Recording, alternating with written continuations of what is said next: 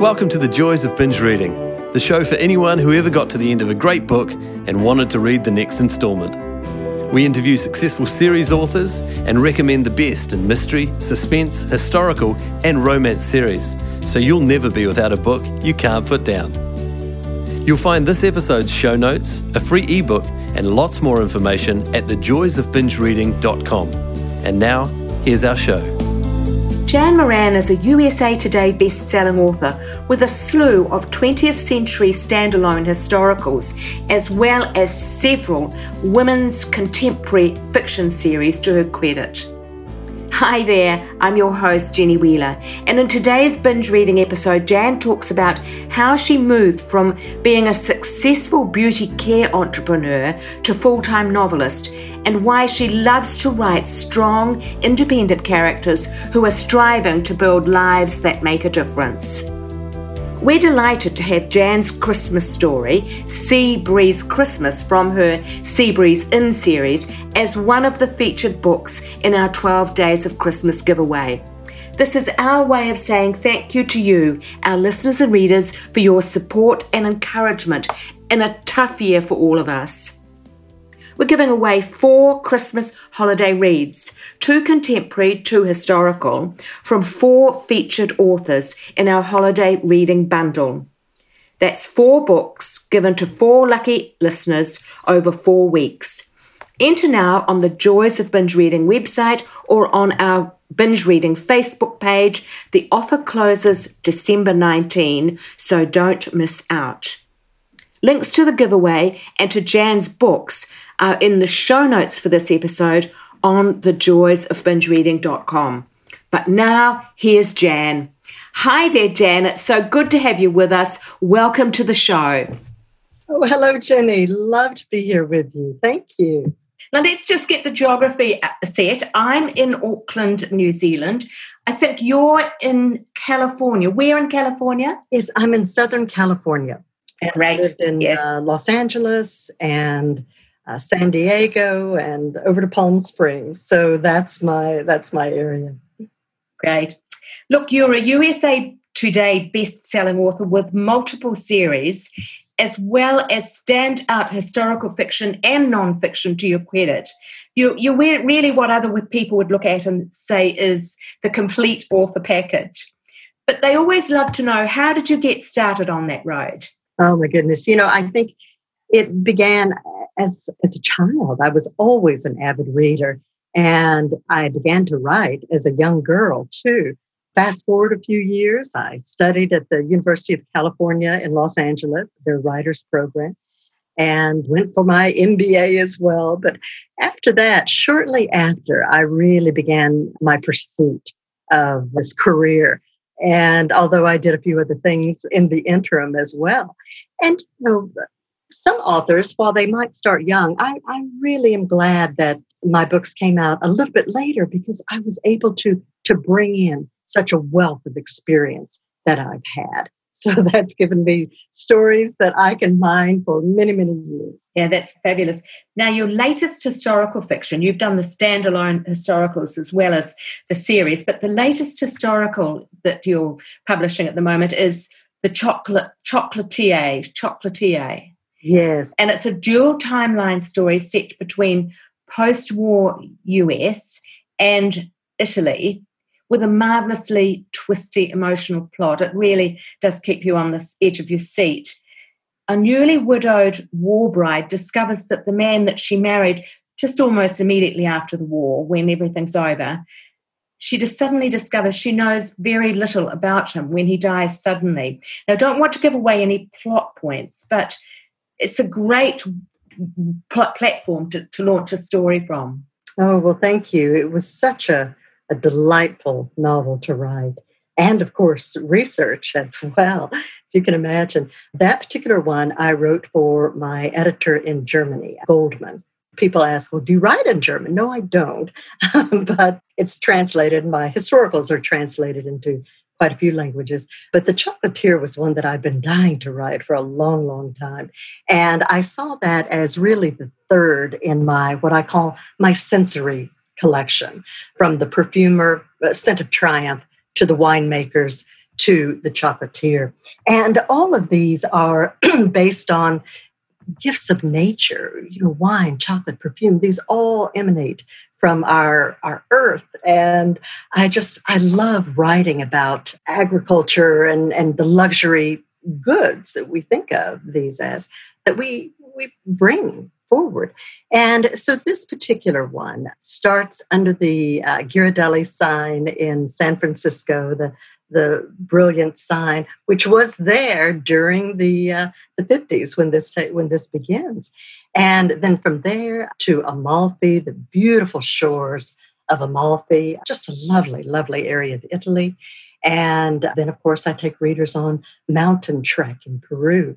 But I loved researching it, and I had the opportunity to meet and learn from a Venezuelan chocolatier who's living in San Diego, co-founder of Chuao, which is fabulous artisan chocolate that's actually gone very, uh, very wide here in the States. And then, of course, French Valrhona. Valrhona invited me in to meet with uh, a trio of Peruvian cacao farmers. So I was able to do some marvelous, marvelous firsthand research there and uh, several others. So it was just a, a wonderful experience.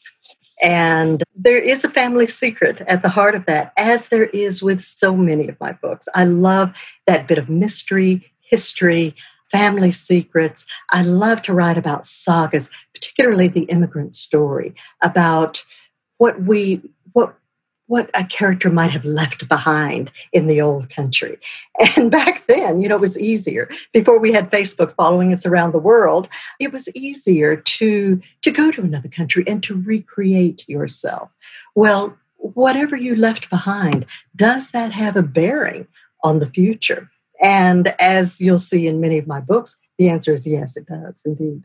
Yeah, that's great. I was going to comment on the family secret. I think we all love family secrets, actually. We just find them irresistible, and practically every family has them, you know, maybe to a greater or lesser degree.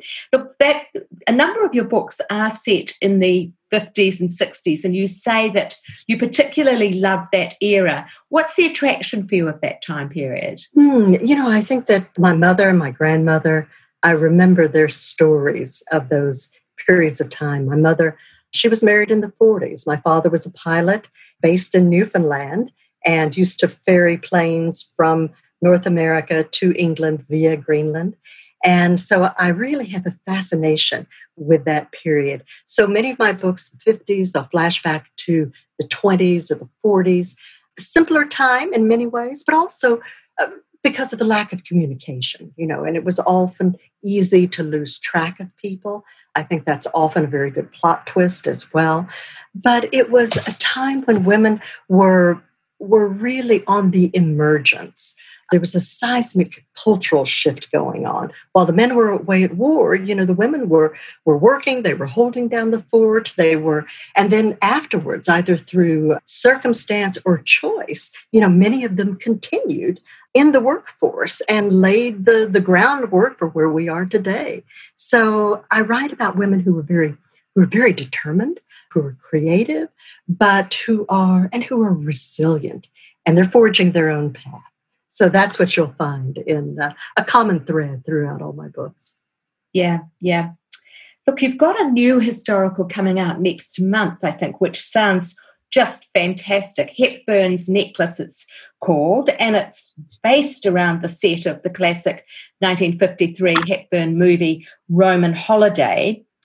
That's a that's a classic film. How did you research that one, and what attracted you to it as a as a story idea? Oh well, it was one of my favorite movies. Uh, has been for many many years, and I grew up in Texas, but I and then went to school in Boston and moved to Los Angeles.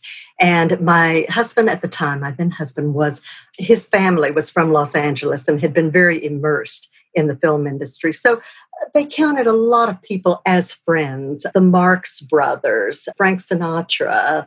I don't like name dropping, but but this was just, you know, they were their neighbors and friends and, you know, club members. And so, and they were, you know, they were hardworking entertainers at that time.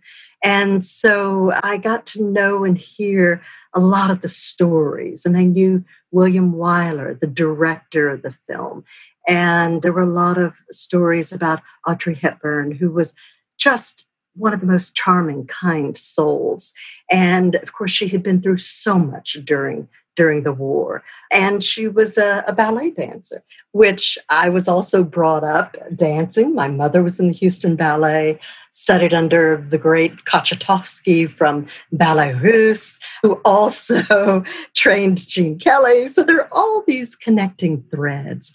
And Audrey used to have these clandestine ballet performances where she would raise money for the resistance. And people, you know, they couldn't clap and, they, you know, they were very silent. And, and I thought about, you know, the, the kind of person, the kind of young girl who would do that. She was barely a teenager at the time.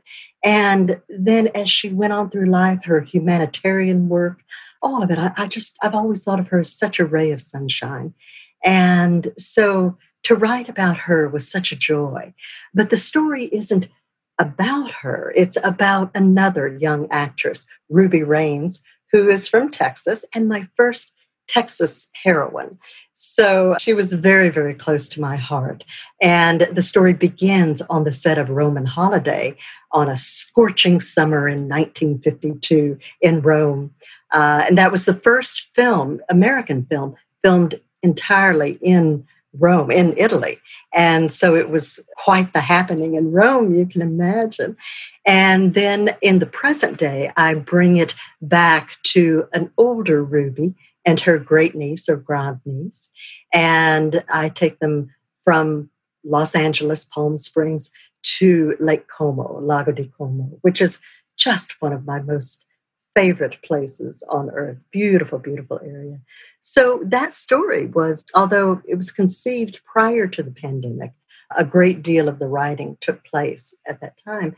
And I I think I call these my pandemic books, some of these. And uh, I really wanted to make these extra heartwarming. And that's the kind of book that it is. I, I can't wait to share it with people. Yeah, sounds gorgeous. You've generously agreed to let one of your Christmas books, Seabreeze Christmas, from the Seabreeze Inn series, be included in our 12 Days for Christmas giveaway. And we're, we're absolutely delighted about that. Have you written Christmas stories before? No, this is actually my first one.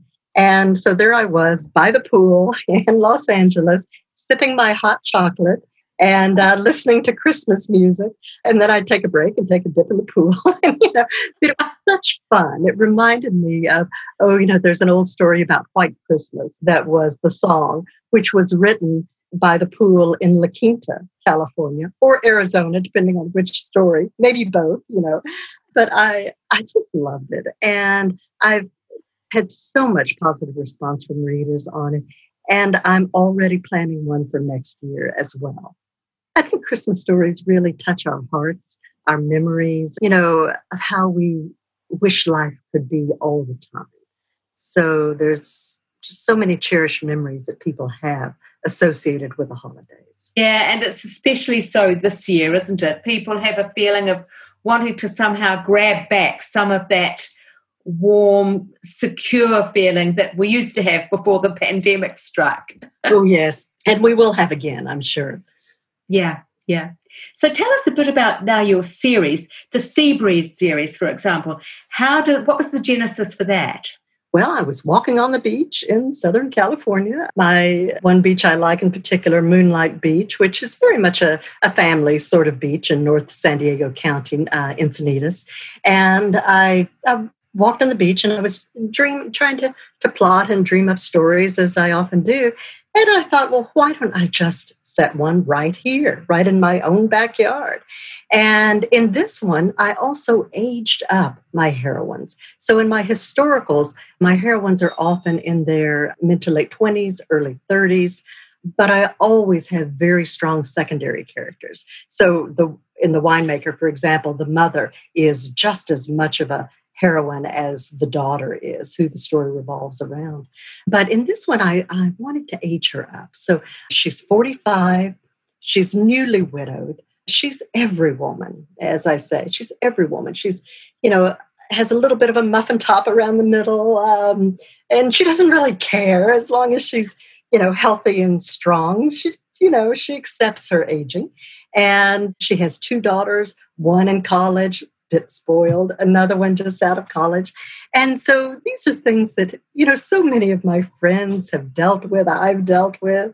And uh, we're the sandwich generation, you know, between our grown children and and our parents and in the story, she becomes very worried about her mother. But her mother is a very vibrant 70 something and her parents. And, and so I love this one. I bring in the whole family.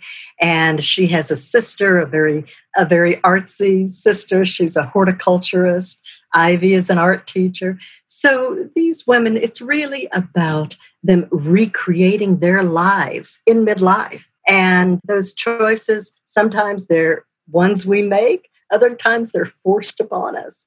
And so I wanted to follow two women who are recreating their lives. And the backdrop is this historic house.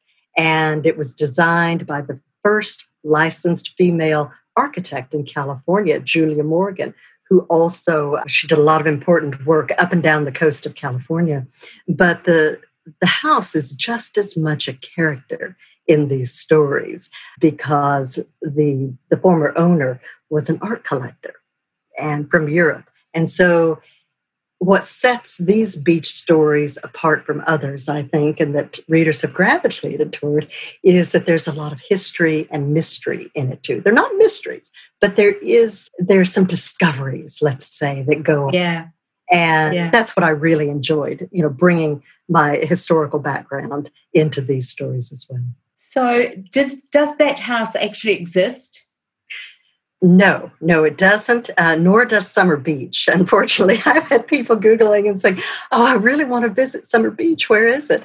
And it's it was really a mashup between, yeah. you know, La Jolla, Encinitas, Laguna Beach. But there are a lot of older homes that are built along the California coast that I drew inspiration from.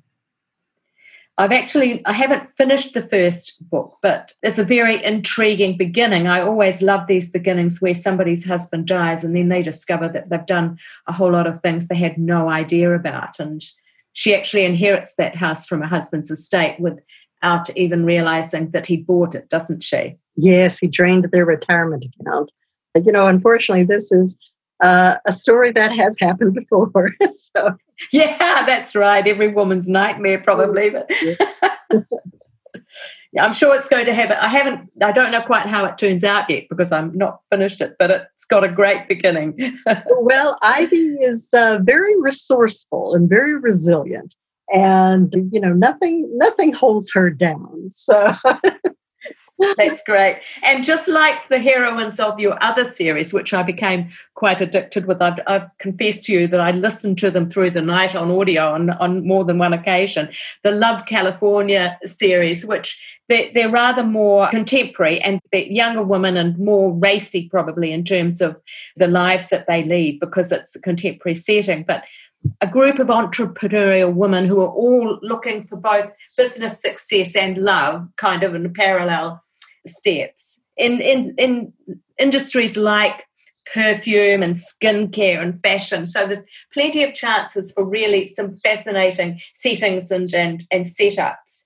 Have you been have you been asked for any more of these? I, I think they're quite addictive books.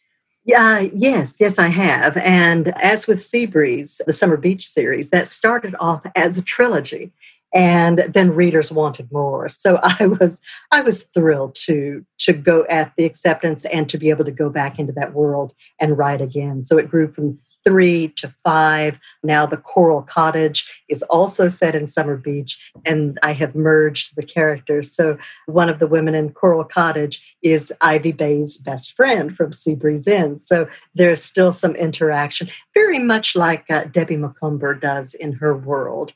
So, I really enjoyed that. And so, the Love California series, that stands at six books right now. And I may add another special to that. Uh, again, if I hear from readers that they're enjoying it, then it's something that I'll go back to. But yes, I have I really enjoyed writing that series as well. That that series follows very much my my own experiences moving to los angeles as a young woman you know looking for full of ambition and and looking for you know a new life and and many of my friends in in los angeles are in the creative fields as i was myself i have a background in the beauty industry and i created a couple of touchscreen technologies that I eventually sold to Sephora. But that took me around the world. I started the company, created, you know, along with a team of software developers, created this. It's called the Fragrance IQ and Skin IQ. And I ended up selling that to Sephora. But before I sold the company, I had it in Sephora stores in Europe and the US, in the duty free stores in Hong Kong and the Middle East and just all over. So that was my life for a while. And it was a lot of fun, a lot of hard work. You know, these glamorous industries, they look like so much fun on the outside, but really on the inside, it's a lot of work. So I, as I was flying, you know, transatlantic, trans-Pacific flights, I can only watch so many movies, and I, I had a hard time sleeping on the plane at that time. So I would pull out my notebook and start writing. And that's where many of these stories grew from. So, one thing about the Love California series, too, is that each book, now it's those are standalone books. Unlike the Seabreeze, Seabreeze, the Summer Beach series, which is a, a longer running series, these are standalone books, starting with Flawless. And each one of those, I take the readers on a journey. So it might be Paris or Spain, Sydney, Monaco. You'll get front row seats at New York's Fashion Week or or the Formula One races in Monte Carlo. And, and so I just I just love that. You know, it's it's fun. It's all the fun things that we want to do in life. But at the heart of each one of these stories is a woman's journey. And in each one of those stories, her dream is dashed.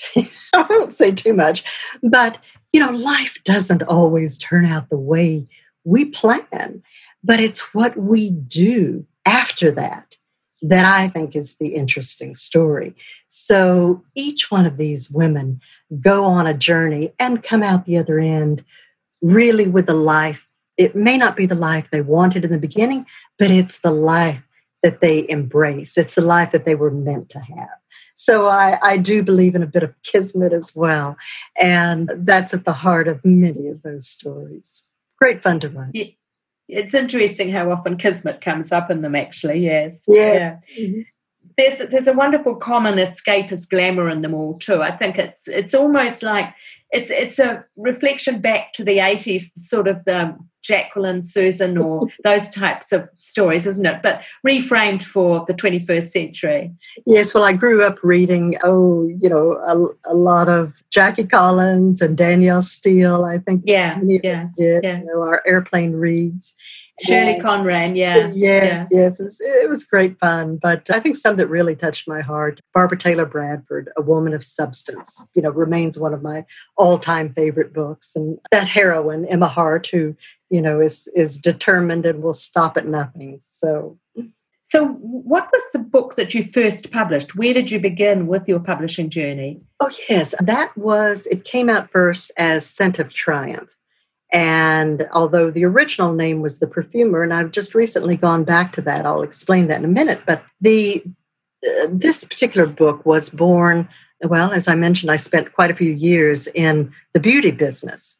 And yes. so my research, I, I wrote a book called Fabulous Fragrances years ago, back in the 90s. And that book paved the way for this technology that I created for the beauty industry. And so, in the course of that, I was researching all of these old brands that are still with us today, many of them Chanel, Estee Lauder, Helena Rubinstein. You know, how did they get their start? Well, these were these weren't big brands at the time. These were started by women. And they were started at a time when when there weren't many women in the industry. And there was one, I was really fascinated too with the World War uh, II period and what happened to the couture industry in Paris. At the time, most of them closed their doors. And we all know now that Chanel closed her atelier and moved into the Ritz, and you know, there are books about that. And she does make a cameo appearance in, in The Perfumer. But I was fascinated by a particular woman, Germaine Cellier. And she was a perfumer. Now, remember too, at the time in the 40s, it was a man's world in perfumery. And it was very rare for women to be perfumers. And but she was, and she created perfumes for uh, couturier, uh, Robert Piguet, and he was head of the forget the name of it, but uh, head of the professional society at that time during World War II. And he stayed in business and was trying to keep jobs in Paris during the war, keep you know all the seamstresses and the lace makers and all of the you know the beadwork all of those people employed and at the mean and nazis were trying to move the couture industry to berlin which uh, is you know still a, a fashion center but but they succeeded in, in keeping many of their people in paris anyway i was fascinated by all of this cellier's perfumes are still around today fracas and bandit Fracas from 1948, Bandit from 44, from the height of the war. And so I was really inspired by this. And I said, my heroine has got to be a French perfumer. And it's got to be during World War II. And I had some personal knowledge of, you know, what things that people had gone through during the war through my family. And so I thought this this is the book. This is the one that I I, I felt that that was the book, even though I had written a couple of others, I felt that that was the one that would have a chance. And it did. Um, a senior editor at St. Martin's Press acquired it, and then it went on to be published in many languages as well. And that was truly a book of my heart that was probably 15 years in the making. And yeah. then after that, they acquired another book, The Winemakers. And that one, of course, set in California in Napa Valley during the 1950s. So another very strong uh, female protagonist. And those those books were absolute joys to write. That's great. So you started out in the standalone historicals and then graduated to the series a little later. Mm. Yes, yes, I did. Mm. Mm. Look, we better move on to talking a little about a bit about your wider career rather than focusing just on the books themselves. Is there one thing that you feel you've done more than any other that you'd see as the secret of your success and your longevity as a writer? Well, I think uh, the main thing is that I just I never stopped. and I, I persevered, and even as an adult, having manuscripts that I would send out and pitch just over and over again. But each time I did, I learned something from it. And, you know, uh, Scent of Triumph, the perfumer, was 15 years in the making. But at the beginning of that time, it was nowhere near publication.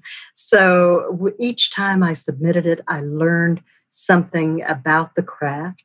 And I continued going to writers' conferences and just getting to know other writers.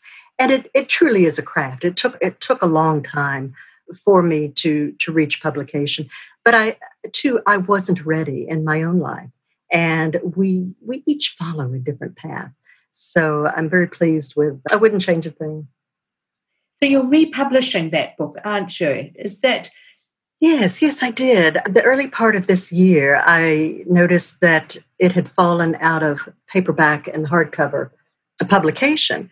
And so my contracts, and uh, when I, this is just a note to writers, that when I went into those contracts, I had a very, very good agent.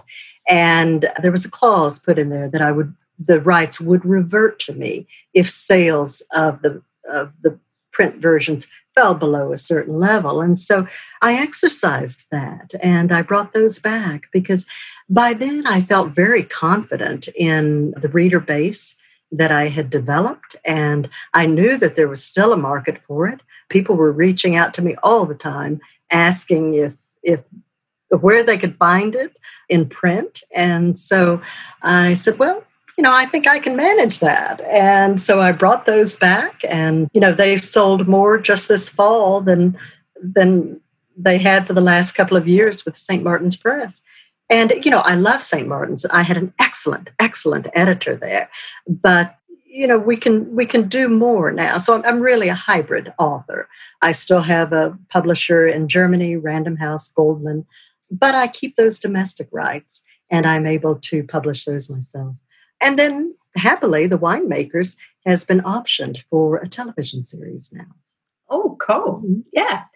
I mean, that period now, I mean, particularly Paris and the Second World War, there's lots of people doing stories based around that whole setting of the fashion industry during the and, and they're all great to read so i think that actually the time is probably even riper for that book now than it was when you first published it oh. handled right very, very true. In fact, when I first began pitching that book, it was before the, the huge popularity in recent years of World War II sagas. Yeah. And I remember yeah. one of the first agents I approached said, that's just a dead period in history. No one reads World War II sagas. There's no market for it.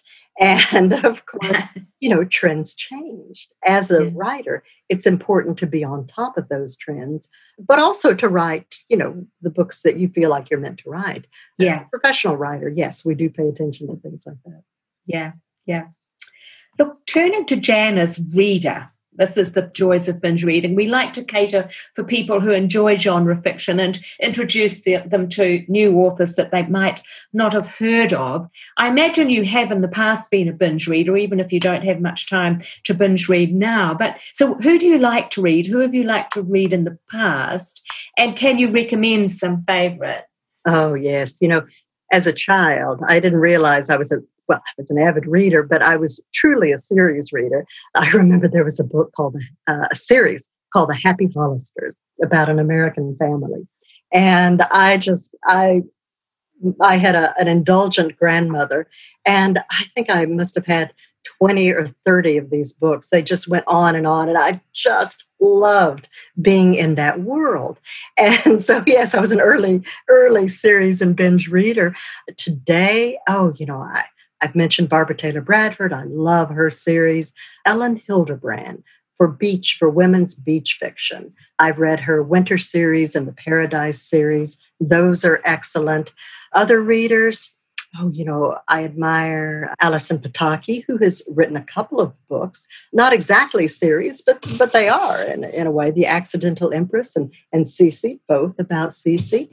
And then, oh, who else? Uh, for historical, Gill Paul, Lauren Willig, Kate Quinn, of course, Fiona Davis writes very stylish 1950s books, a lot of them set in New York. 50s and 60s very interesting and then there's some other independent authors very very you know top selling pamela kelley rachel hanna kay correll women's fiction series and I really enjoy uh, those books and I enjoy working with them too. They're friends.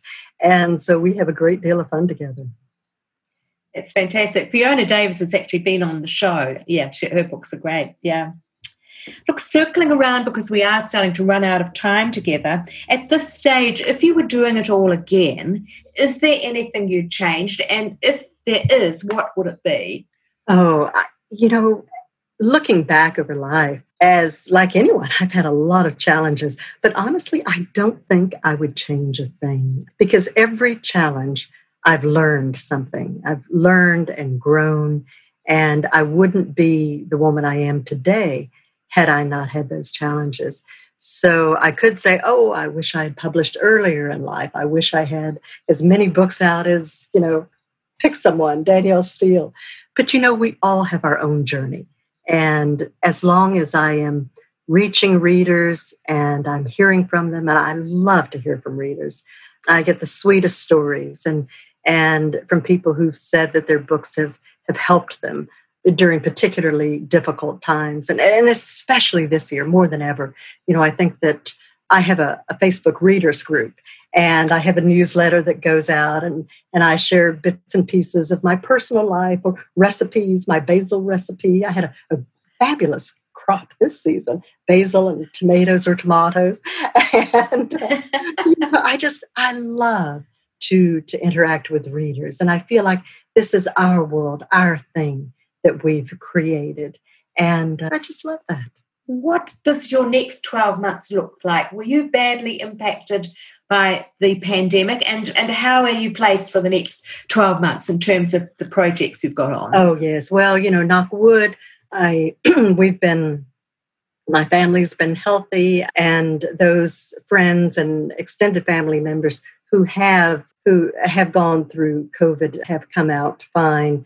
Uh, so you know i'm i'm so thankful I am sheltering in place quite a bit. and so I'm not getting out much. But then I was always a fan of home delivery, groceries, and you know.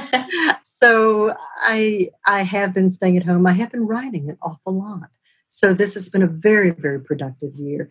Coming up, Hepburn's Necklace, we're just on the eve of that now. I'm very excited to share that. And then I have the Coral Cafe coming out in the Summer Beach world and Seabreeze wedding. I'm not telling who's getting married, but or if they are, but we'll see. see what happens. and then I have some other plans for another historical and uh, possibly another series, but all of that's still in development at this point. So, and another Christmas book for sure. Great, that's wonderful. Tell me, do you do you write through a series and then go on to the next series, or do you jump them around a bit? Mm, good question typically I will write start to finish. However, with the Summer Beach series, I started that one at the Seabreeze Inn and then I jumped over to Coral Cottage and now I've jumped back. So it's all in the same world. But typically, when I write, whether it's a series or a book, I'll start and just go start to finish. And uh, that's how I write my novels. I, I don't bother with editing. I'll turn around and I'll get that at the end. But the most important thing to me is get the story down. Now, I yeah. do love to research. So sometimes it's a little hard to get started to know when to stop researching and when to start the story. But once I do, I, I don't look back. Look, you've mentioned that you love to have interaction with your readers, and we will put all of those links to the places that the readers can find you in the show notes for this episode. But just quickly recap where can people find you if they are, are now desperate to see no. your books online. You're too kind. I'm at janmoran.com, cool. And then I am on Facebook as, I believe, Jan Moran Author or Jan Moran Books. And then I have a Facebook group as well that you can just tap on the door and I'll let you in. I have a newsletter that goes out monthly, just once a month generally. And yes, I invite everyone in. You'll find me a little bit too on Twitter or Instagram. I keep up a bit there. I'll check in. But yeah, I just I love to to hear from people and I I invite everyone over for a cup of tea or a cocktail and we'll watch the sunset together and and uh, share a good story. That's great. I, I, noticed on the, the Seabreeze book you referred to watching the sunset go down and the green flash. Now, I thought that was wonderful because I used to live on a West Coast beach in New Zealand and we used to sit on the beach and watch for the green flash. yes, yes. I think that's universal. You know, we laugh about it. And uh, so I have included that in a couple of books. And, and you know, the the name comes from a friend from from New Zealand. Oh, really? Yes, yes. She was known for her Seabreeze cocktails, which is ruby red grapefruit, cranberry juice, and vodka. And so she used to throw these cocktail parties at sunset and serve sea breezes. And, you know, we've laughed about that. We've been friends for, for decades now. And so we've laughed about that a lot. And I, and so when I was thinking about the name for the book, it just naturally came to me that this would be the sea breeze. And I have a recipe in the back of the book as well. so, tried and uh, tested many times. Sounds like something we should try for Christmas. I think so. Wonderful talking, Jan. Thank you so much. Uh, thank you, Jenny. It's been such a pleasure. And I can't wait for your next book. Oh, that's sweet of you. Yeah, it's a labor of love. It sure is. Thanks for listening to the Joys of Binge Reading podcast. You can find all the details and links for this episode at www.thejoysofbingereading.com. We'd love to hear your comments and suggestions for who you'd like us to interview next. And if you enjoyed the show, take a moment to subscribe on iTunes or a similar provider so you won't miss out on future guests. Thanks for joining us and happy reading.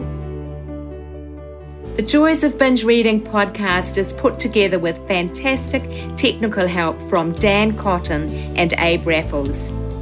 Dan is an experienced sound and video engineer who's ready and available to help you with your next project. Seek him out at DC Audio Services at gmail.com. That's D for Daniel, C for Charlie, audio services at gmail.com, or check our show notes. He's fast, he takes pride in getting it right, and he's great to work with. Our voiceovers are done by Abe Raffles, another gem of sound and screen. Abe has 20 years of experience on both sides of the camera slash microphone, as a cameraman director and also as a voice artist and TV presenter. I think you'd agree that his voice is both light-hearted and warm. He is super easy to work with no matter what the job. You'll find him at abe, A-B-E, at pointandshoot.co.nz. As I say, full details in the show notes on the website. That's it for now. Thanks for listening. Hopefully, see you next week. Bye.